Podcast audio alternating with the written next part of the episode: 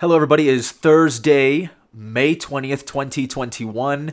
Uh, just want to give you guys a current events update. There's actually so much we're going to talk about here. Wanted to give you guys kind of a bulleted list of amazing uh, different topics, really. I think it's going to be really fun. Uh, for those of you who are listening and you haven't yet done so, please leave a five star. Even if you just pound that five star button on the podcast, it helps a lot. It helps a lot with search engines. It helps with, you know, uh, being able to, you know, even if you want to tell your story, of course, telling people uh, what you think about the podcast, what you like about it the most, uh, because the podcast is growing. And so I want to acknowledge anyone who is brand new listening to this podcast right now.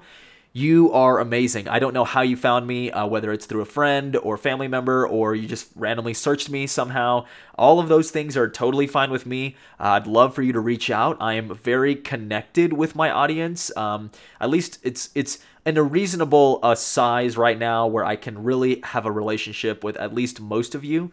Um, and so if you do want that, you can reach me on social media. Follow me on Instagram. I'll put it in the description below. Uh, you can add me on Facebook if you'd like. Uh, and if we really get to know each other, we can even have a phone call. Uh, we can have a real conversation. You can ask me all these questions if you'd like. I'd love to know what you know because something is important. Uh, that's called human agency and uh, HUMINT, which is human intelligence. I get a lot of information and I get a lot of opinions privately DM to me about different things, different topics. And this is why I've been able to create a well versed idea about the world. I do a lot of research uh, and I do not have one or two influences in my life that connect me with information. I have multiple. I even read globalist or uh, you would say uh, elitist publications because I want to know what they are saying. I like to know what the enemy is saying. What is the enemy up to? Because there is an enemy. If you're new to the podcast, you will acknowledge this as the Matrix. The Matrix exists, and you've got to learn how to decode it. And this is what we're doing now. We're breaking the Matrix. So just appreciate all of you. And if you don't know this, if you're a new listener, um, the way to support my work, you don't donate. I don't have a Patreon. I don't have an OnlyFans. I don't have any of this donation stuff. Maybe I should do donation. I have no idea. Probably will rack in some money doing that. What I believe is I'm an entrepreneur. I started this entire venture as a, uh, a capitalist and someone who liked business. So for me, I want to exchange with you. I want to provide you a product or service and you enjoy it in return and that's how we exchange energy. So for me right now uh, one of the best ways to support my work is to shop at Youngevity uh, there is a link in the description below that you can tune tune into uh, after the podcast or during if you'd like to just shop there. It is a wellness company that is dedicated to all of its ingredients. Uh, it's such a powerful um, company overall in terms of the mission and what they're going what they're doing. I've been involved for 7 years. This isn't some affiliate thing.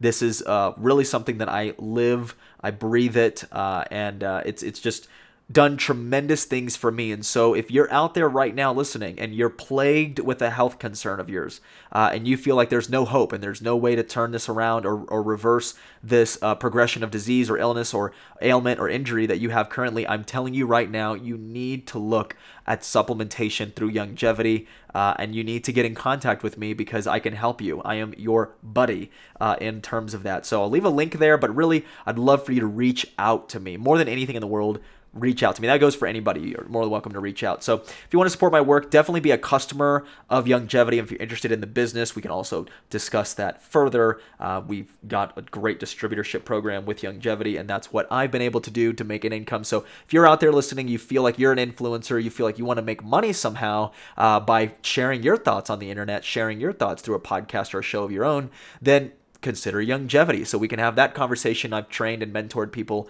to be able to uh, do that right? Host their own shows and have Youngevity as a sponsorship essentially not getting paid you know just a fee or whatever but actually being paid in commissions uh, and creating commissionable volume through the company. So not going to go on a rant on that but just for those new listeners that is the most exciting part about this podcast is i am really self-funded. I don't listen to anybody tell me what to say or what to do or what to think. I just do my own thing. Uh, and so this is the organic version of my podcast. So i'm going to try right now. If it's not going to work that's fine. Uh, trying to go live on Instagram earlier, it wasn't working.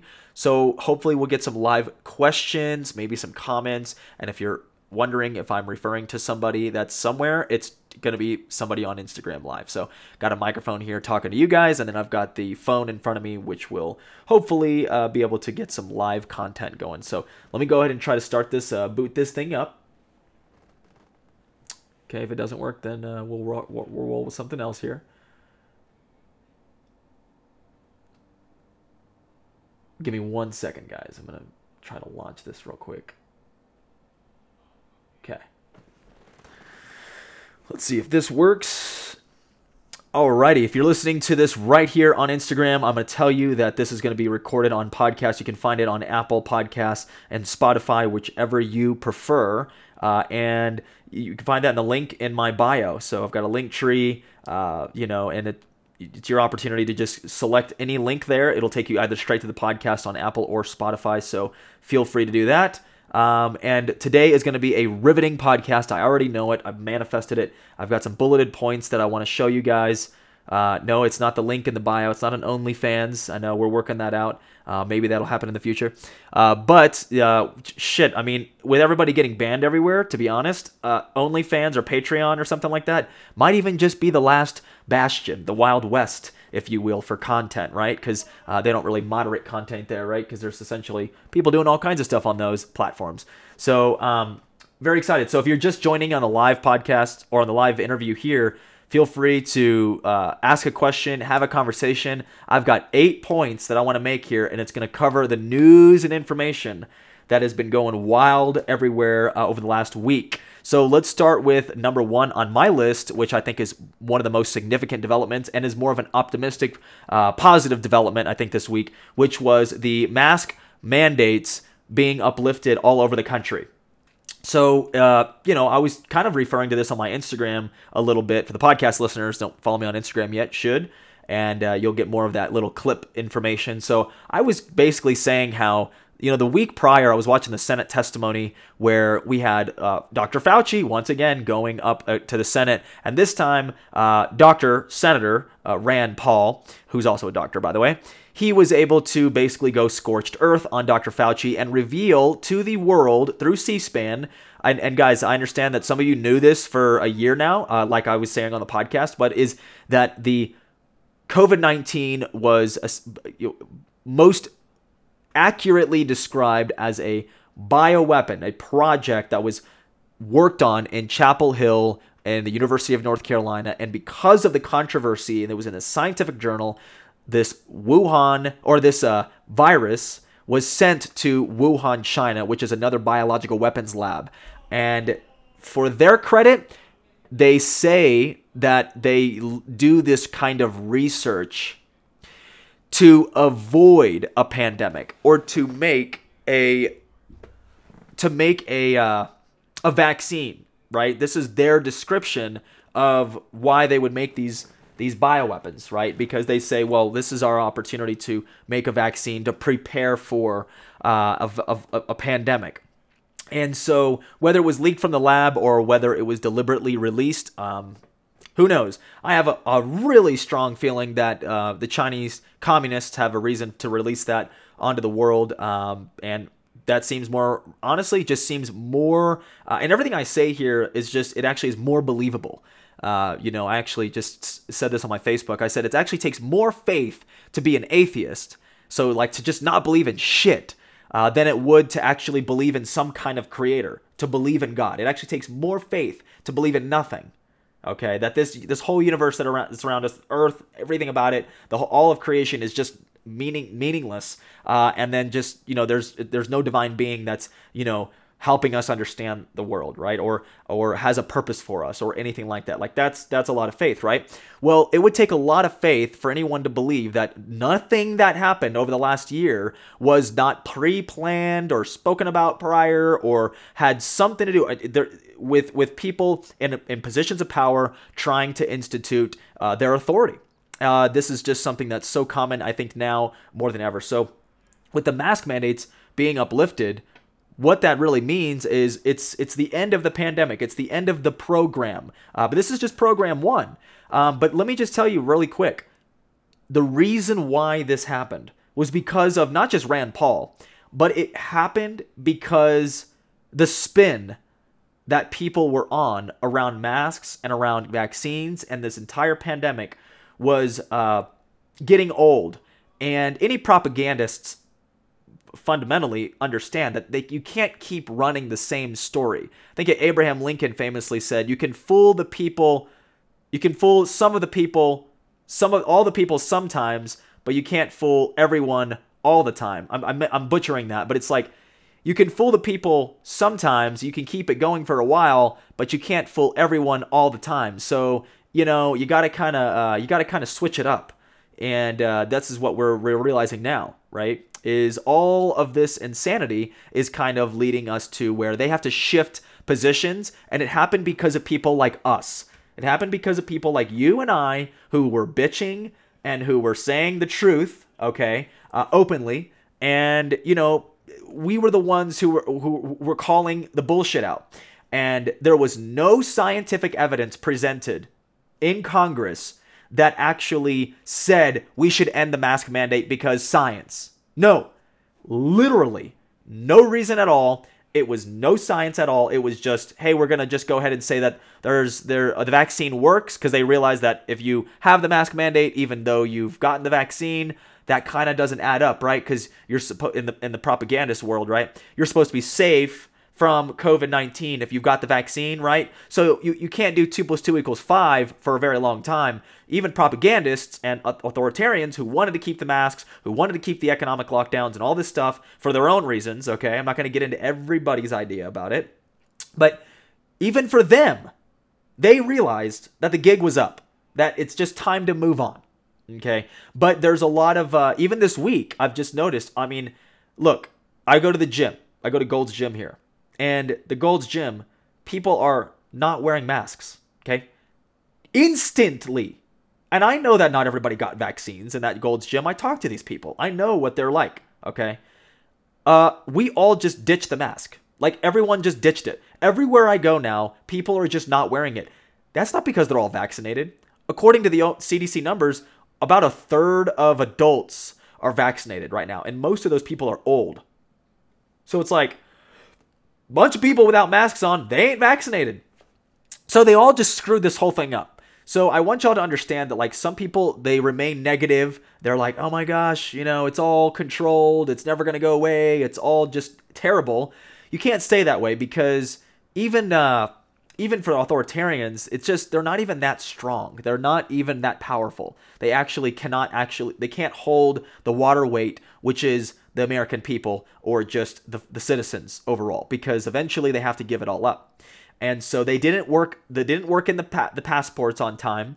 Uh, they screwed that up. So they don't have vaccine passports. Companies that have required their workers to get vaccinated are having to backtrack like days later, sometimes in the same day, are having to backtrack and say, okay, you don't need the vaccine to work here, but we kind of recommend it, but it's okay if you don't want to. And it's so because what's happening now, by the way, is you, you can't have all this, this stuff going on because watch, this is how, if you understand the whole world, you can't have a forced vaccine passport to work somewhere, okay, or to go to school when there's no one working. McDonald's is paying $50 to interview people. People don't want to work because they're getting welfare. So you, you can't have both worlds. You can't have a company say, you need to get vaccinated with an experimental biological agent that's not approved by the FDA and the trials aren't done until 2023 and has all kinds of side effects. You need to get vaccinated to work here. Oh, okay, I quit then. Company responds, Holy shit, we can't hire anybody because nobody wants to work. We need you to stay. Okay, well, I'm not getting the vaccine. Great, we'll change the policy then. No one needs a vaccine then. Why'd you say you needed it in the first place? We don't even know. That's what companies sound like right now. They sound ridiculous, okay? So just understand that even the institutions of power, they're powerless. They need everyone's compliance. They cannot believe that we Americans, on average, are not taking the vaccine. The, the experimental biological agent, the trials aren't done until 2023, mRNA, all these other things that have never been done before in humans, all of the animals and animal studies and the Corpus Christi universities, uh, or the uh, Texas A&M over there with the biological weapons program, all that stuff, all the animals died in those programs with ADE, which is like a long-term health effect, which is only found in animals. That's why you do animal trials, because animals have shorter lifespans, so you're able to see an entire life cycle within a few months or a year or so in an animal, like a, like a mouse or a rat or whatever, because you're able to uh, uh, consolidate a research project in that animal within a year. You're, you're finished, right? You're the, the whole project of start to finish. Like when somebody gets this particular prescription drug or this kind of uh, treatment or this vaccine, we can see the whole lifespan. I, uh, I, well, this is just like ideally, uh, you see the whole lifespan of that animal and how that experimental thing, how what, how that affected their entire life. Well, in all of the animal trials, the, all the animals died short shortly thereafter. Within, you know, I guess you would call it uh, within two to five human years, right? But this is in the animal trials. You don't know that because you're not reading this stuff. I'm sitting here having to read all of these medical documents. So I'm like reading these experiments and what happened. It's all doctor language. And remember, this these animal experiments were done before before any of this. And in the SPARS document, okay, nope, not this one. I got to show y'all because it's important. Okay, in this in this document, I have an, a document right here. I've showed you guys this many times. Those of y'all listening to the podcast are already just y'all already know what I'm talking about. Okay, right here in this SPARS document, they have a prediction document. This was released in 2018. They said a coronavirus would outbreak, blah blah blah. Okay, and they said that the vaccine would have bad side effects two to three years later. And that there would be all of this money paid out by the government through the PrEP Act, which was in the in the in the here it was it was used and also was signed into uh into I don't know it's not a law, but it was signed by emergency authorization on March 10th of 2020. The PrEP Act. The PrEP Act is essentially saying that any by any what they call medical countermeasure which basically is anything, vaccine, treatment, any of that, right? That's what that's what a medical countermeasure. Any medical countermeasure says it right there in the PrEP Act is uh, not liable. Okay, so vaccines are already not liable since the uh, 19 uh, what is it 1984 1986 Vaccine Act, not liable for any damages. Then you have a pandemic where a PrEP Act is authorized, which basically says anything fucking goes, which I'm very cool with. Let's let anything go, right? Let's try marijuana, cannabis. Let's try psilocybin, mushrooms to heal your problem, right? Let's try to do all these things. No, it's not about that. It's not about medical freedom. It's like, oh, anything's good, but the media will propagandize to you what they say is good. And then we're going to take actually good things like vitamin C and vitamin, and we're going to demonize those people who are healthy and who take supplements, okay? Uh, we're going to demonize them, and then we're going to make the only real antiviral pharmaceutical that's so well known in Africa. It's called the Sunday pill. That's how well known it is in Africa. Called hydroxychloroquine. We're going to take that off the market. We're going to make that illegal. We're going to make that to where you cannot get it prescribed to you if you have COVID 19. So, again, not going to rehash a lot of that with you guys today uh, because we already know. But I'm just telling you that the reason why the pandemic is over is not because this is some big plan that they're trying to do. I really don't see it that way. The way I see it is that it's people like me and you, the annoying people who walk into a store without a mask on, the annoying people who are out here sharing this information, exposing what's really going on, having, and, and not just that on social media, but really having conversations with human beings that are right next to you. Can you please have a conversation with those people? Can you talk to them about this? And it's it's that human agency, which is this idea of us interacting, human, human intelligence, we're all connecting with each other, and in private, closed door conversations, most of us agree. Most of us are skeptical about what's going on. So that you and I are the reason why the masks are over. Okay, moving on from there. What is the second thing I wanted to talk about? Well, in terms of current events, well, let me read some of these comments real quick. Um, let's see. Deaths. Uh, yeah, yeah, appreciate it, Dom yeah, I'm gonna I'm, I'm gonna give y'all perspective on what's next. We're going we're going there. Oh, I mean, look at this, right? Power grid, the the on the the uh, the uh, pipeline being shut down. I'm gonna give y'all a hint, okay? I'm gonna give y'all a hint. The gasoline pipeline that was from Port Arthur, Texas, pretty much what all the way to North Carolina, pretty much like that. There's just that's just one. There's so many of them, by the way. That was sabotaged. It wasn't Russian hackers, okay? It was, and and the and the uh, the head of the company, one of the specialists, who one of the chief engineers of that company, basically just openly said it was the CIA who shut down our pipeline. He thinks it's the CIA. Now, again, he's not some conspiracy kook. The guy was the chief engineer over there at the uh, Colonial Pipeline. Is the Colonial Pipeline? They're they're that's the company that manages it. He openly says, "Yeah, the the best the best explanation for what happened was the CIA shut it down." Okay, I actually didn't even I didn't even bring that up in my uh, list of things to talk about with you guys. But how stupid is that? What's happening is war. Okay, you're at war right now, and we are at war with the authoritarian institutional powers. Right? I refer to it as the Matrix to kind of better define it in a more culturally uh, acceptable way because it maybe you can wrap your head around that. So we're at war and and what's happening with energy, this is what you do when you go to war. You bomb supply factories. You destroy uh, energy factories. You, you destroy their means of production. That's how you destroy a civilization. This is how you go to war with a country. I'm not saying it's China. I am literally telling you guys that it is globalism, China being a part of that engine, but it is globalism and it is globalists in our own government, Republican and Democrat, of all political parties, all political backgrounds, who are in this belief of shutting down America and changing the way we exist and not even doing it in, to, to, to make the world a better place or make the world more fair. No, it's to destroy the one country that has had the most success, the most prosperity, has done more in terms of freedom uh, and in terms of, of prosperity than any other country in, in recent history and pro- overall. Okay. Uh, do we have a lot of problems? Is there an American empire aspect to this? Absolutely.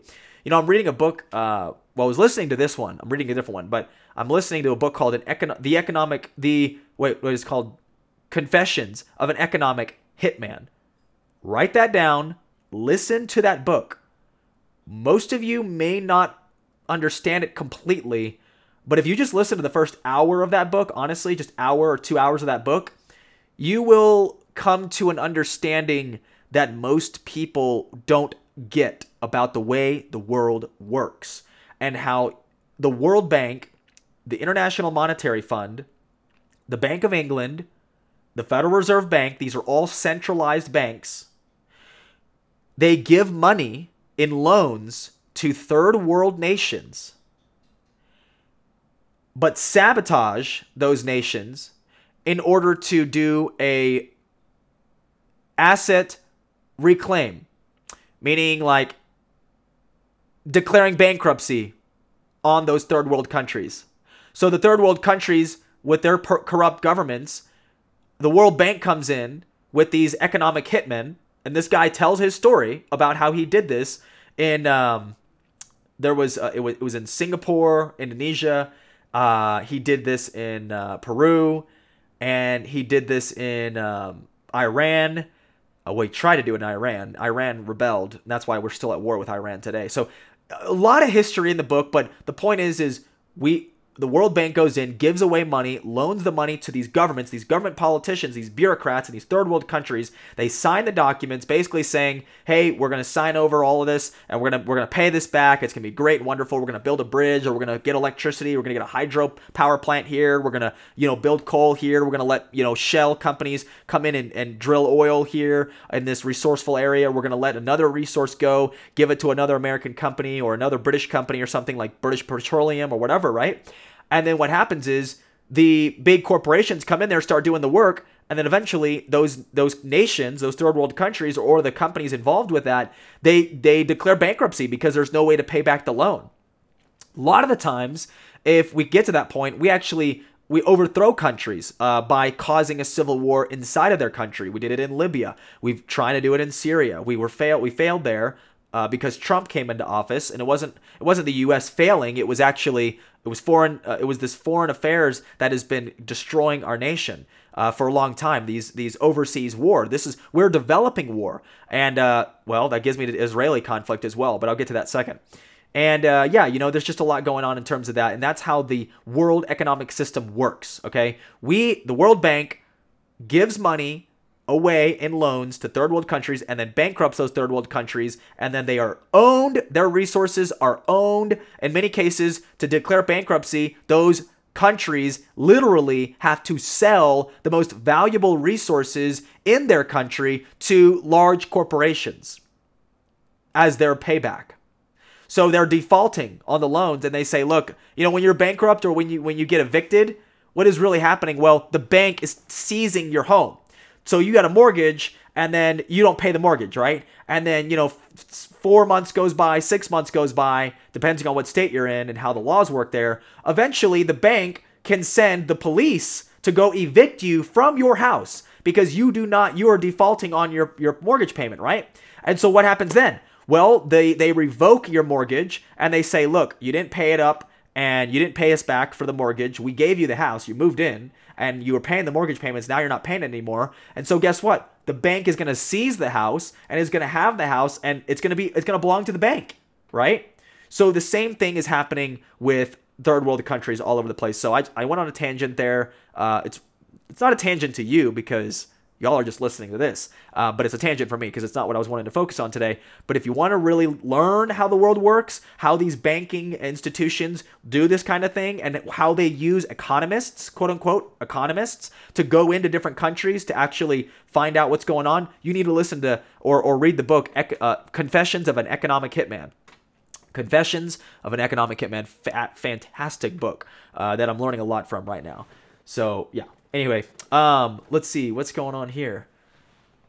Oh yeah, yeah. George Soros is one of those types of people. No, but there are actually hitmen that are hired to go into a specific country to do specific things to assess, make an economic assessment of a country and to provide documents and a report. And that report is then used by those companies to get the loan that is needed. So they have to get this report, this economic report of, oh, this country is going to have great economic activity when it's kind of hogwash. And then the World Bank approves the loan and then it's then gifted to or loaned to uh, these countries to go build something, do something with a power plant, blah, blah, blah. And so, anyway, not to go on a tangent there.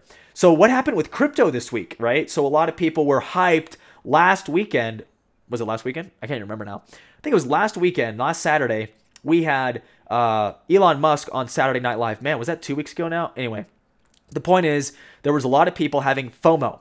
Okay, I was one of those people. I was like, wow, I should have been in this. I should have been in that coin. I should have had more of this. Should have had more of that. Uh, would have made more money if I did. Blah blah blah. Uh, and you know what? It was that was okay for me. But at the same time, a lot of people were getting very. Uh, they were new to crypto. I saw a lot of people who had never invested before. Uh, people were hitting me up. They were asking me about investing. They were asking me what they should do. They were asking me about different coins and stuff like that. And I just noticed I was like, hey, you know, this is kind of cool. You know, crypto's really kind of reached a crescendo. Uh, this is a new paradigm for cryptocurrencies, and I, I think a lot of people are getting on board with it, right?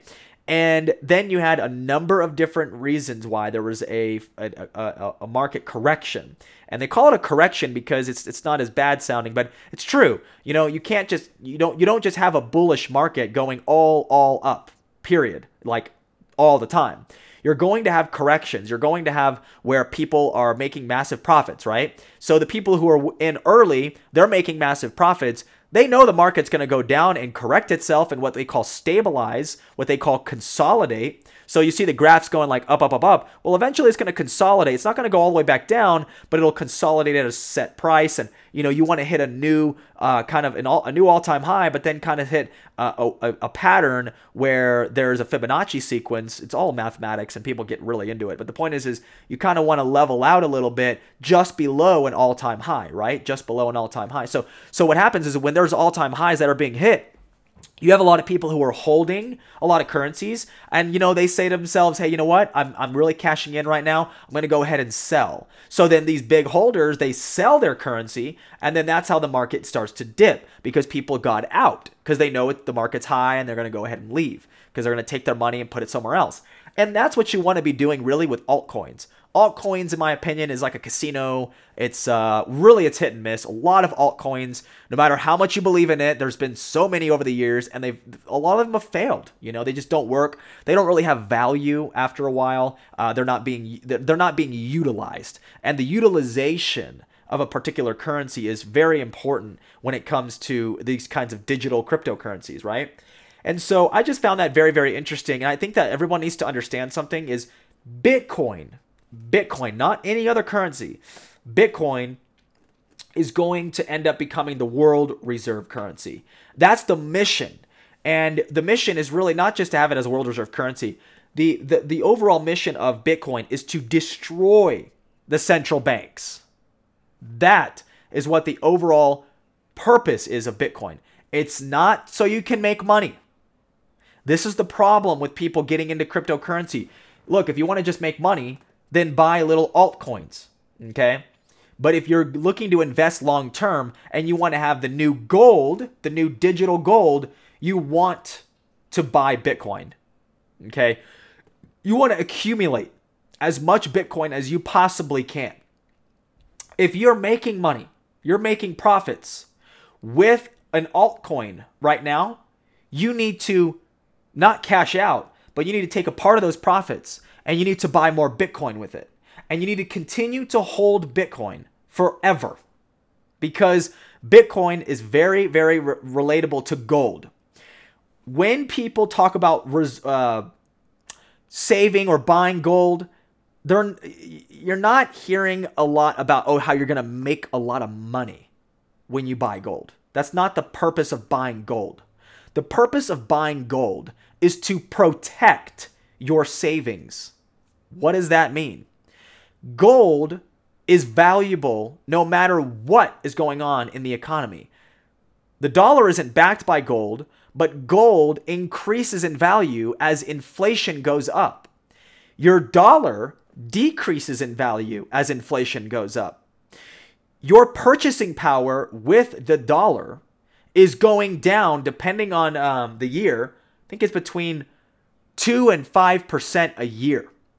So if you had $100 in a savings account last year, then by this year, that $100 is worth about 98 to $95 as it would be in last year, but this year. Okay? Because you're losing buying power. What does that mean? You're not losing the money, the money is losing the value in the market. When you buy gold, you store gold and whenever you're ready to maybe uh, buy a house or invest in something or make a big purchase, you sell some of your gold and your gold will have increased in value. It's not going to be your million dollar scheme. You know, you're not going to make a million bucks just buying gold. That's not that's not how gold works. Gold is just going to protect that 5% increase. So think about it if you're going 5% in buying power and decreasing over time with with holding your fiat currency, the Federal Reserve notes that you have in your bank account, well then you're increasing between 2 and 5% if you're holding on to gold. So gold is almost a perfect uh, uh, relationship, inverse with the money system. Okay, Bitcoin is exponentially growing, much faster than gold and we're at a trillion dollar market cap. Okay, just so you understand, gold is the target for Bitcoin. Okay, we want to overpass the value of gold in the world. Did you hear what I just said? Bitcoin is going to become a $10 trillion asset value on the world. It's what they call a market cap. It's market value is going to be worth $10 trillion. When this happens, Bitcoin, a digital currency that has totally decentralized, will be more valuable than gold. When this occurs, people, nations everywhere, like Iran and others, are going to look at Bitcoin as a more reliable currency. Because if we were to go back on a gold standard, the world would be uh, extremely fiscally responsible. Let's just put it that way. They would be extremely fiscally responsible. But with Bitcoin, creating a larger market cap than gold in the future, people are going to look to Bitcoin to do trade, to do business. Now, to transact and to do all these other things that we, we rely on currencies to do, that's where altcoins come in. Altcoins are going to be the way in which we will transact with particular industries or different companies or different countries. Bitcoin will become a reserve, meaning it's like if if we don't agree on Cardano, I'm not a Cardano holder, but you are, let's say for example, or you you like Cardano, I don't. You want the pillow I'm selling you, and I don't want Cardano. So what we do instead is we meet in the middle. Where's the middle? Bitcoin. You buy some Bitcoin, you you you with your Cardano, and then you give me that Bitcoin in return, and that's an exchange. That was an equal exchange because I have your Bitcoin. I didn't want your Cardano coins. I wanted your Bitcoin because that is the that is going to be the world reserve currency. That's what everyone can rely on because now that I have Bitcoin, I can transact with another altcoin. Using an altcoin, I can use Bitcoin and buy another altcoin. Uh, you know, I can buy Doge with that Bitcoin and then use Doge in a marketplace that's that it's available to to buy or sell with Doge. So that's how these altcoins are going to end up working in the future.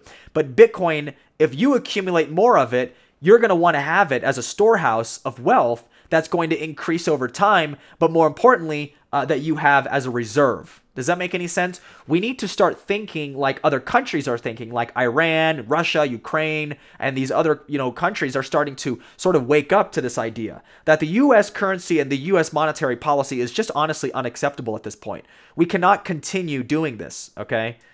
Um that's a good question. What happens when the digital system is compromised? So, I will tell you this. I'm going to take a sip of water before that, actually. Okay, so here's the problem banking institutions are compromised. Okay.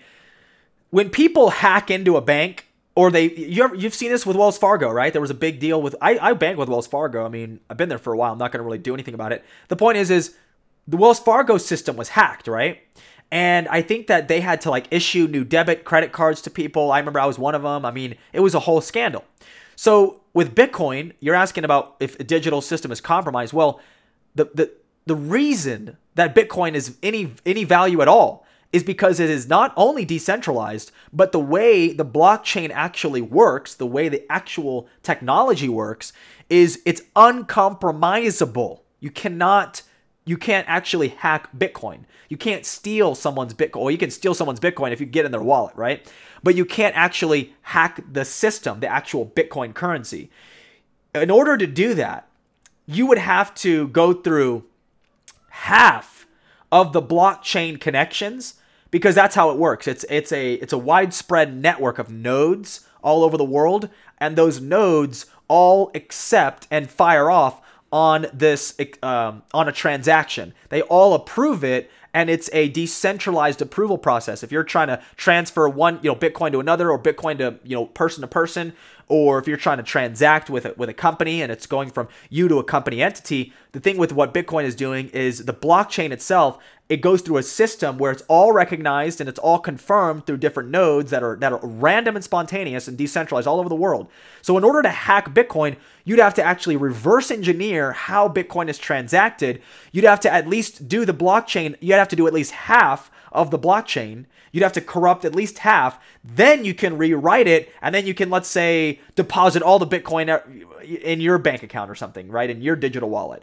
But what will happen is as soon as there's a corruptible place inside of Bitcoin, Bitcoin will also automatically cor- correct itself. So, anyway, that's kind of a thing I, I wanted to say. I, uh, we can also you can message me about that later, but that's why Bitcoin is so valuable. Okay, so what's the answer to the market falling? Well, guess what? It's going to go back up. And altcoins got hit hard because this is what happens. When the market falls, alternative currencies, alternative coins, right? These smaller tokens out there, they get hit the hardest because there's no there's not a lot of certainty with them. But there's a whopper amount of certainty with Bitcoin. So I just want you guys to understand that you need to be holding on to Bitcoin and only invest in altcoins what you're willing to lose because yes, they can make you a lot of money because they're all tiny, you know? It's like a percentage of a percentage of a cent, you know, or whatever, and you buy a bunch of them, a million of them, but you don't know for sure where that's going to go. But again, the percentages can increase a lot. But what you do with those profits is you buy more Bitcoin.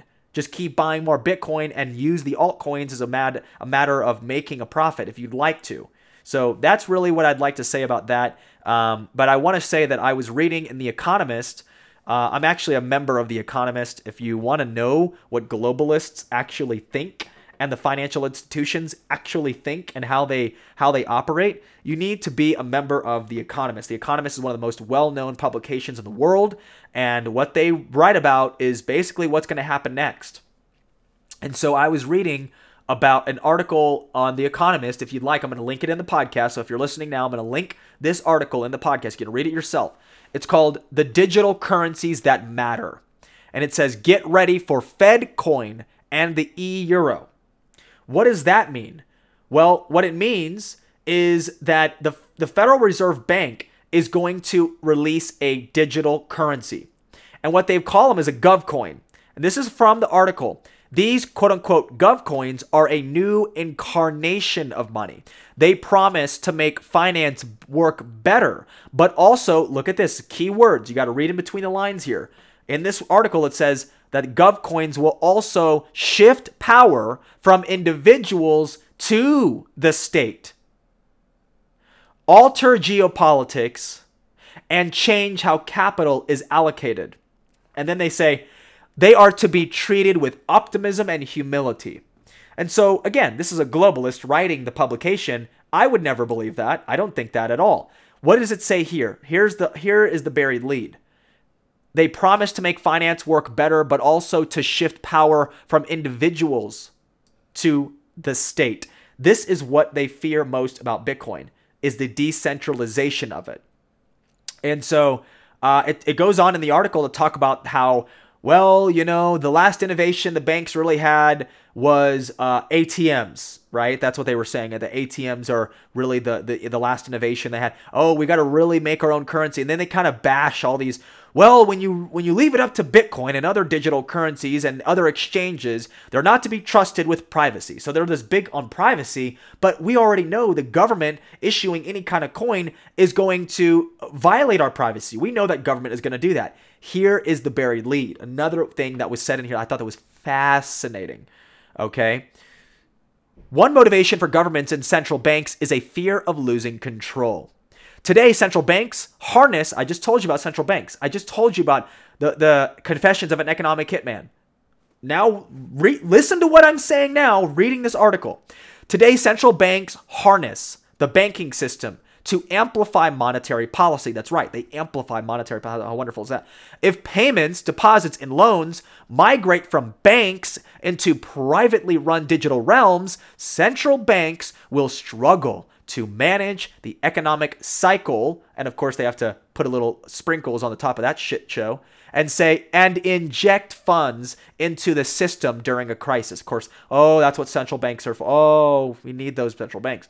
Unsupervised private networks could become a wild west of fraud and privacy abuses. What is more fraudulent than central banking? What is more privacy abusive than central banking? They violate everything. Okay? So I just wanted to say that. How incredible is that? That's so that's so telling. Okay? So as a result, th- th- this is amazing. I was looking at this. Hold on.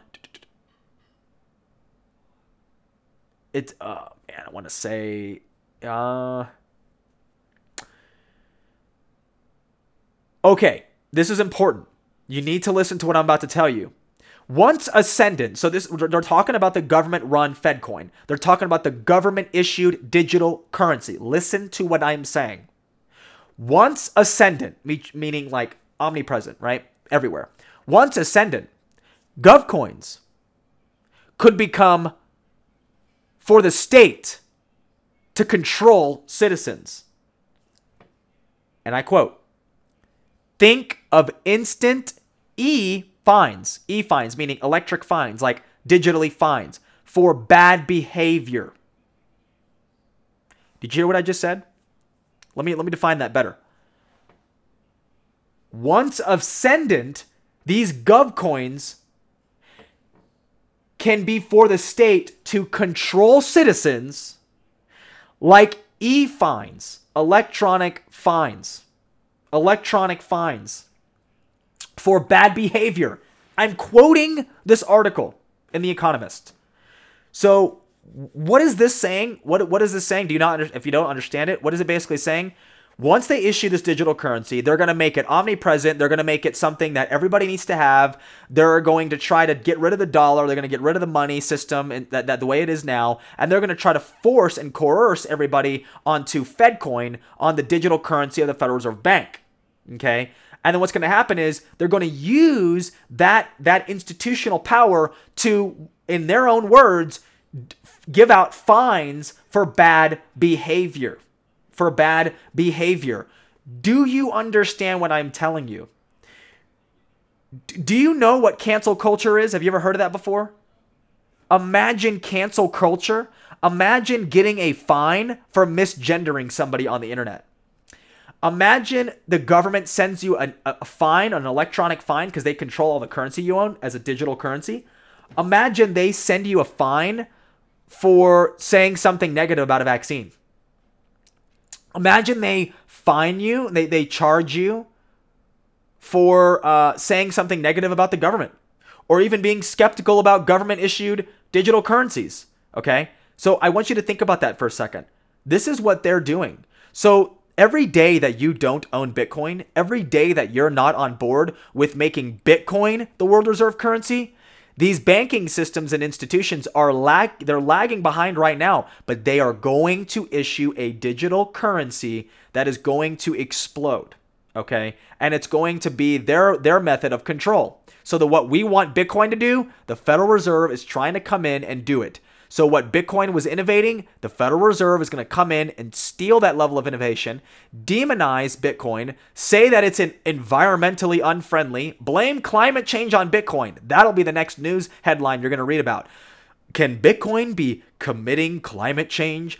This is an update. Bitcoin is causing climate change. Bitcoin is environmentally unfriendly. Bitcoin is causing hurricanes. Bitcoin to blame for new rising oceans. Bitcoin to blame for hot temperatures. Bitcoin to blame for fires in Colorado. Bitcoin to blame for fires in California. Bitcoin to blame for winter storms knocking out power and te- Bitcoin to blame. So you're going to start getting all these news articles demonizing Bitcoin when the Federal Reserve is ready to unroll their Fedcoin.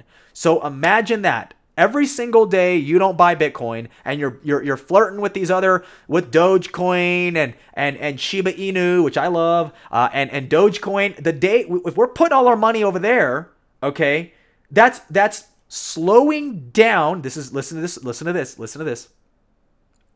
Your investment in altcoins is slowing down the mission of bitcoin and that mission is to destroy the central banking system. So you need to buy Bitcoin. And you need to start telling your friends to buy more Bitcoin. Even if it's 10 bucks. I had somebody ask me a question yesterday, and God bless their heart. They thought you had to spend $42,000 to buy Bitcoin. They have no idea how this works. You can buy $5 worth of Bitcoin. You can buy $10 worth of Bitcoin. You can buy any amount of money worth of Bitcoin. You don't need to you don't need to buy a whole Bitcoin when you when you buy Bitcoin. Now you might be laughing thinking that's funny, but that's how that's how lost I think people are right now. They don't actually know what's going on. So again, look at inflation. Look at gas prices. Don't you think gas prices are going to affect the cost of your food? How do you think food gets to the grocery store? It's called petroleum, buddy. You fucking need it. And I imagine that all kinds of petroleum companies out there and everyone in the world, we're all excited for renewable energy, okay? Everyone's excited for new energy technology. Trust me, I'm excited for it. I'm thrilled. But you're not to go and cut off your arm, you know, while you're on the way to maybe getting a better life, okay? J- j- you're not to do that. You're not going to go cut off your arm on the way to getting uh, a a mechanical arm. That's stupid.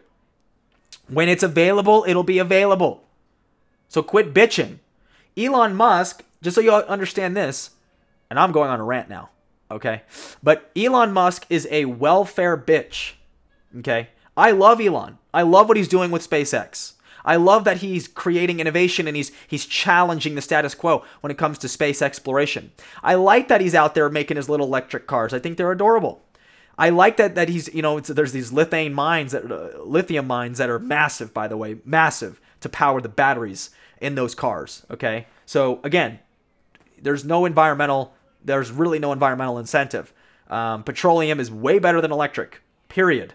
Now Tesla's got to run for its money, and it's pretty badass. But again, the only reason why I think it was I saw a statistic, one fifth of Californians had to buy a gasoline car after they bought their Tesla because it just was too inconvenient. Electric just doesn't, it's not as convenient as people think. Not saying it's bad. I'm just saying there's a lot more that meets the eye, okay, than what you think. So, anyways, with that being said, I, I just let I'm just letting y'all know if you don't know this is Elon Musk is a, uh, you know, Elon Musk is a you know he's a he's a welfare bitch. You know he gets paid through carbon credits, which is a federal system. Okay. He gets paid money for his Tesla cars to, to even do business. Okay. If it wasn't for the federal government and the taxpayer like you and I, if it wasn't for us, Tesla wouldn't exist. Elon Musk wouldn't be wealthy. He is wealthy because of all the carbon credits he gets.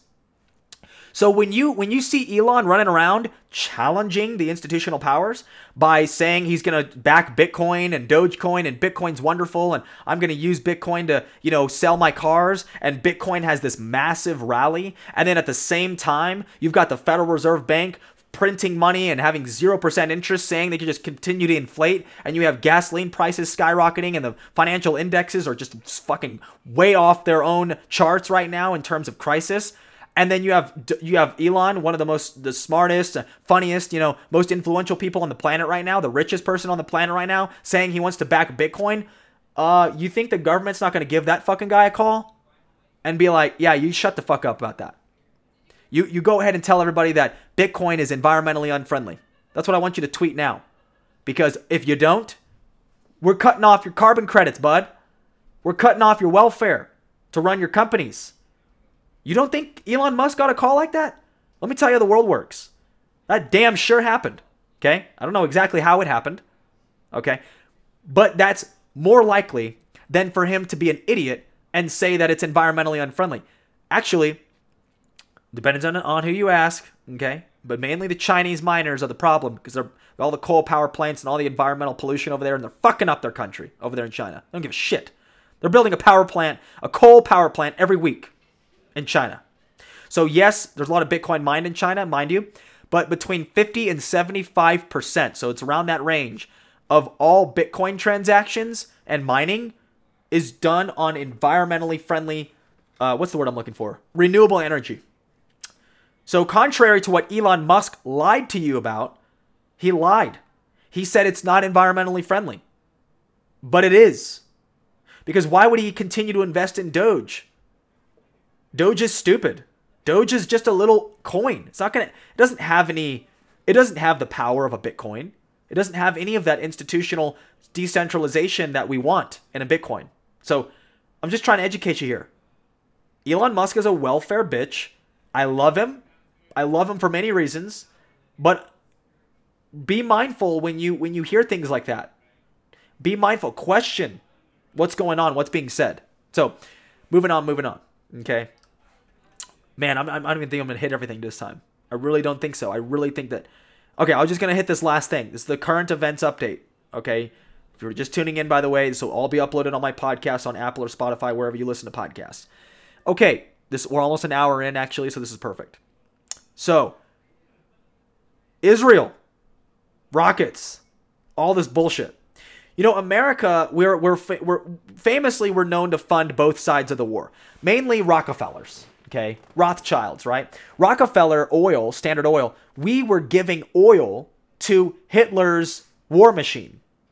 The Rockefellers were providing oil for Hitler. Hitler lost World War II mainly because of oil. Okay, by the way. Because when the oil dried up from the Rockefellers eventually, they were having to fight in Africa. See, because Germany didn't have energy independence. So I don't want to go back down that tangent right there, but when you strip away a country's energy independence and they are dependent on buying oil from Europe like we're doing now, or buying gasoline from Europe when we have more oil in Texas than all of Russia.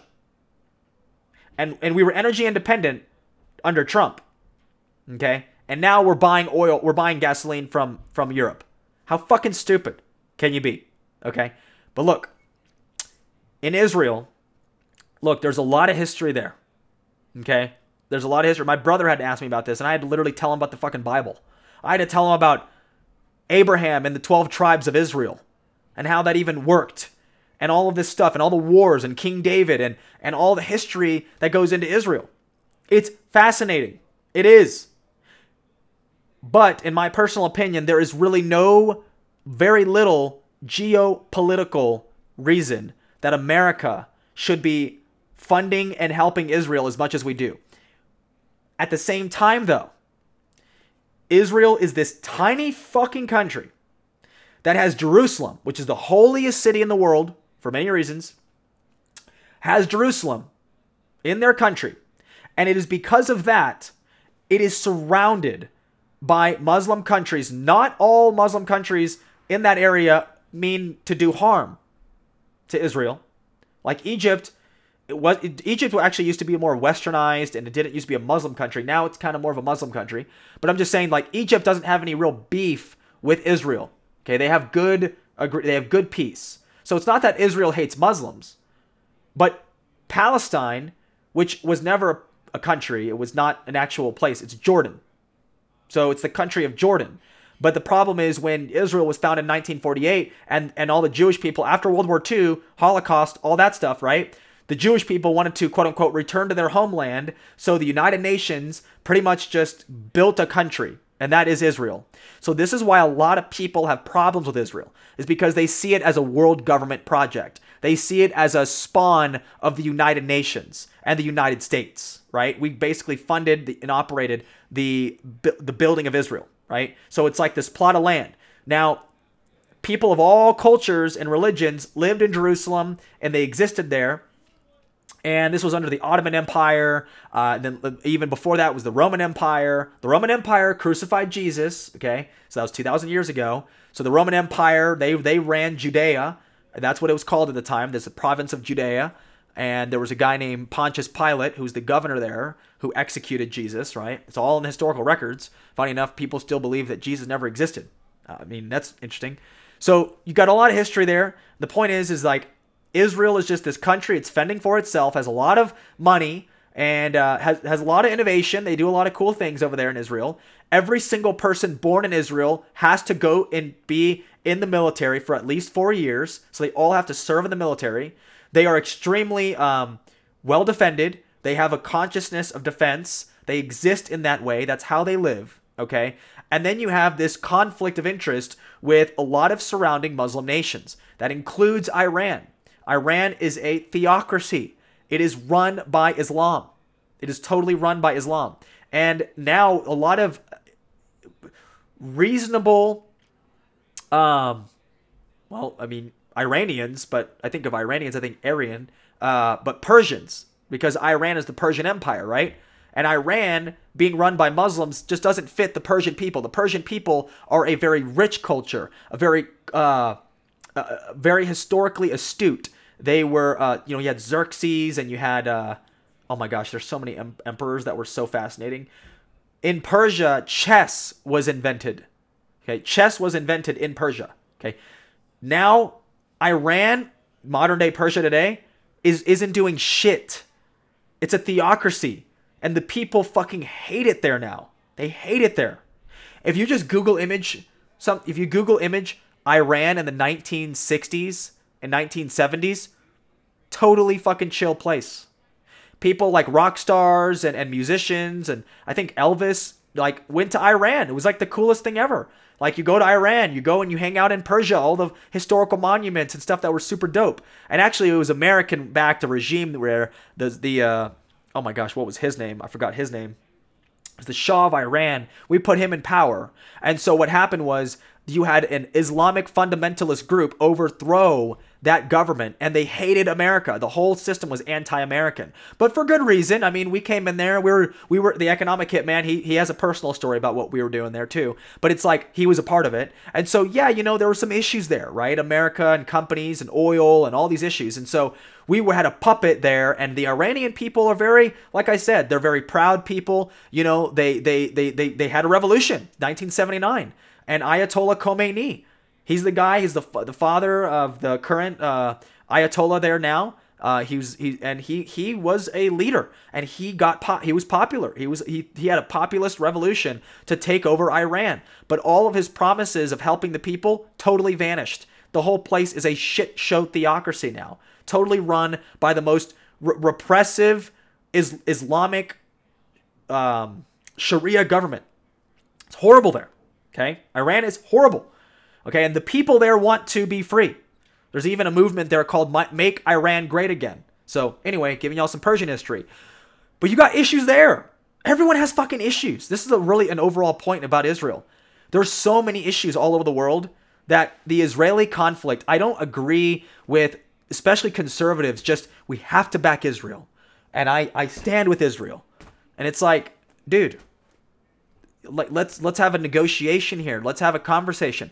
This is what Trump was able to do. This is why he was able to declare peace and do these things because he used the American system, the economic prosperity that we export out of America because we, we are the number one consumer nation, meaning we buy all the products in the world. So we're the most prosperous, we're the wealthiest country. So, you know, we're able to actually buy products, right? We're able to afford it, right? So we use that economic power. Trump is smart. He goes in and says, hey, look, Israel, Palestine, Jordan, Egypt, you guys, uh, the United Emirates, you know, it's like, hey, you need to make a peace deal where you can you can start making some commerce happen and bring economic activity to your nations.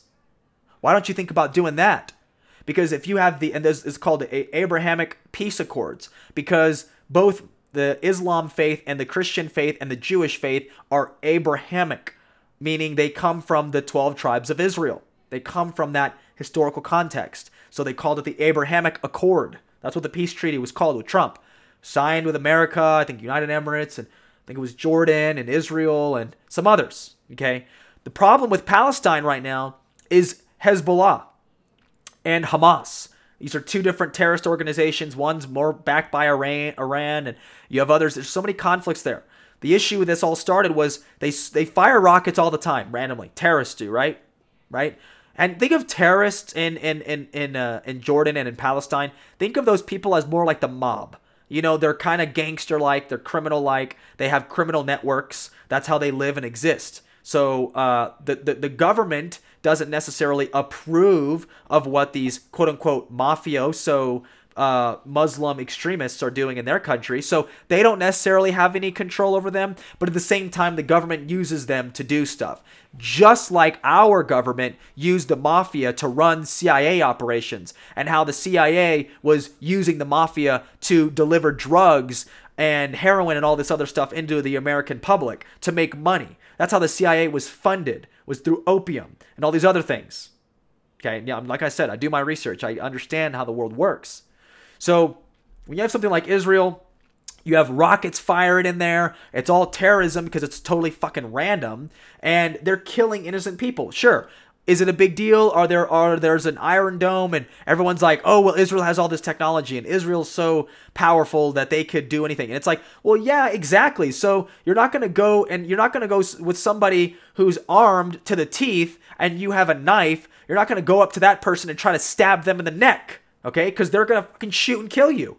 And then for that person to be measured in their response, and they have all these guns on them, they can shoot you with any of them, and then they just use the taser on you. And you're the one with the knife.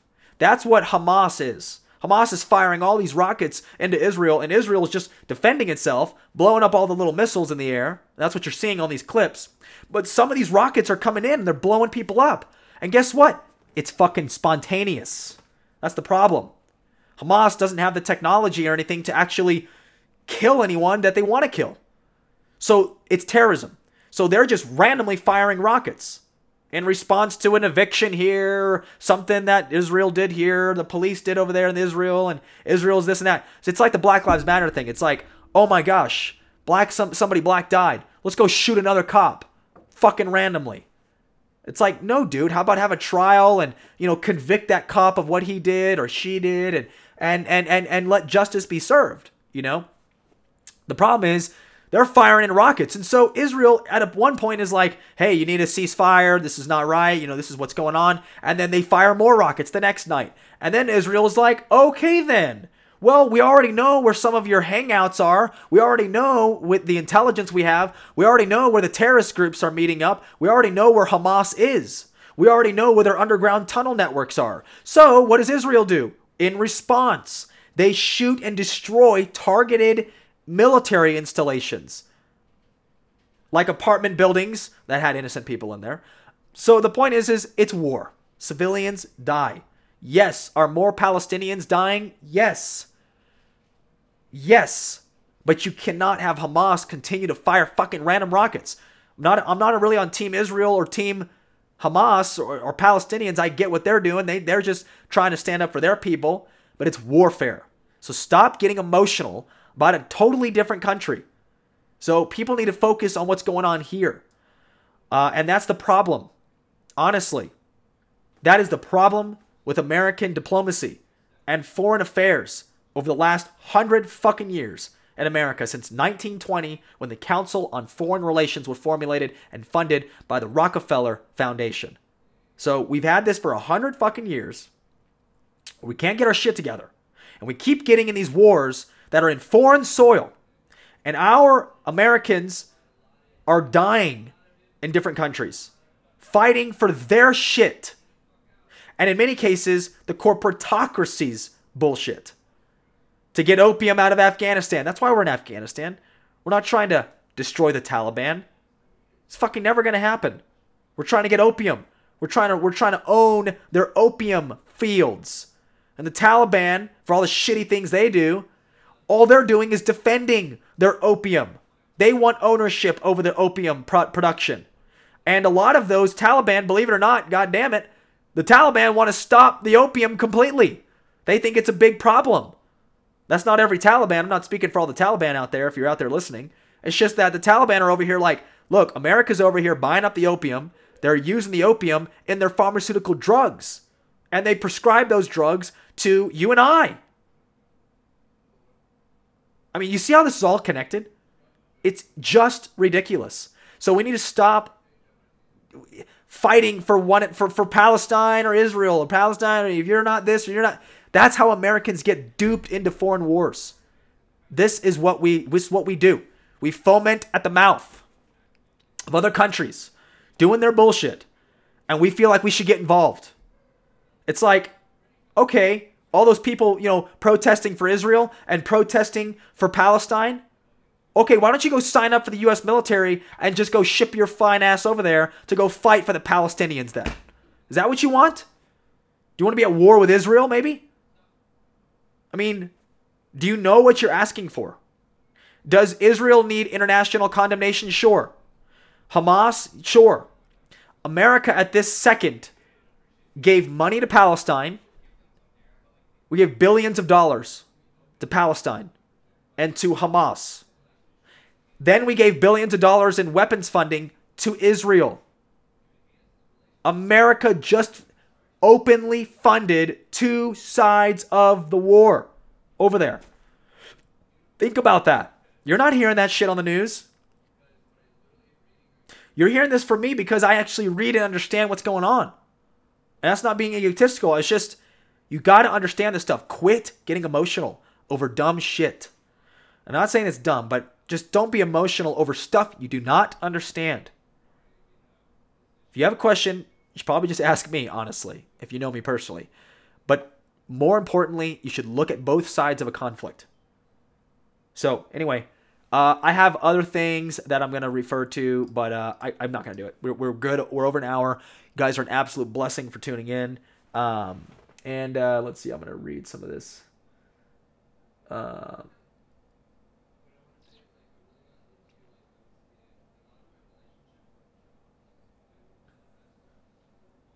Yeah, exactly. It was all of it was yeah. She's talking about Israel. I'm reading this comment there. Yeah, no, it was an eviction. That's how it kind of started. This this this most recent sort of barrage of bullshit. It was an eviction. They were evicting these Palestinians. The Israelis were evicting Palestinians from uh, their apartment building. You know, so um, yeah, it's really it's really insane it, it, because Israel is safe essentially. You, you can go there as a Muslim. You can go there, okay, and and actually visit and hang out, and Americans visit. I mean, but you can't do that in Libya right now. I mean, you can't visit um, Iran, okay. Um, so again, just saying, there's a lot. There's a lot there. So, uh, but yeah, if you want to message me, we can message, and uh, I'd be I'd be happy to do that because that's that's good for me as well. Oh, wow. Yeah, I'll be I'll be happy to do that. And uh, for those of you listening to the podcast, I am I'm happy you guys tuned in. I appreciate it. You guys are awesome. I'm gonna continue to, to uh, cover the topics that nobody else will cover. Uh, we'll look into everything I can. And if you're interested in publications that I was referring to, I will be posting them in the article. And if you're watching here on Instagram, you should subscribe to the podcast and uh, check out some of the podcasts that are currently in the link in my bio. And then you can subscribe to the Matrix Breakers podcast there. So awesome. Appreciate you tuning in. And uh, yeah, so thanks a lot. I'm going to close the podcast out. Peace out. Have a great day.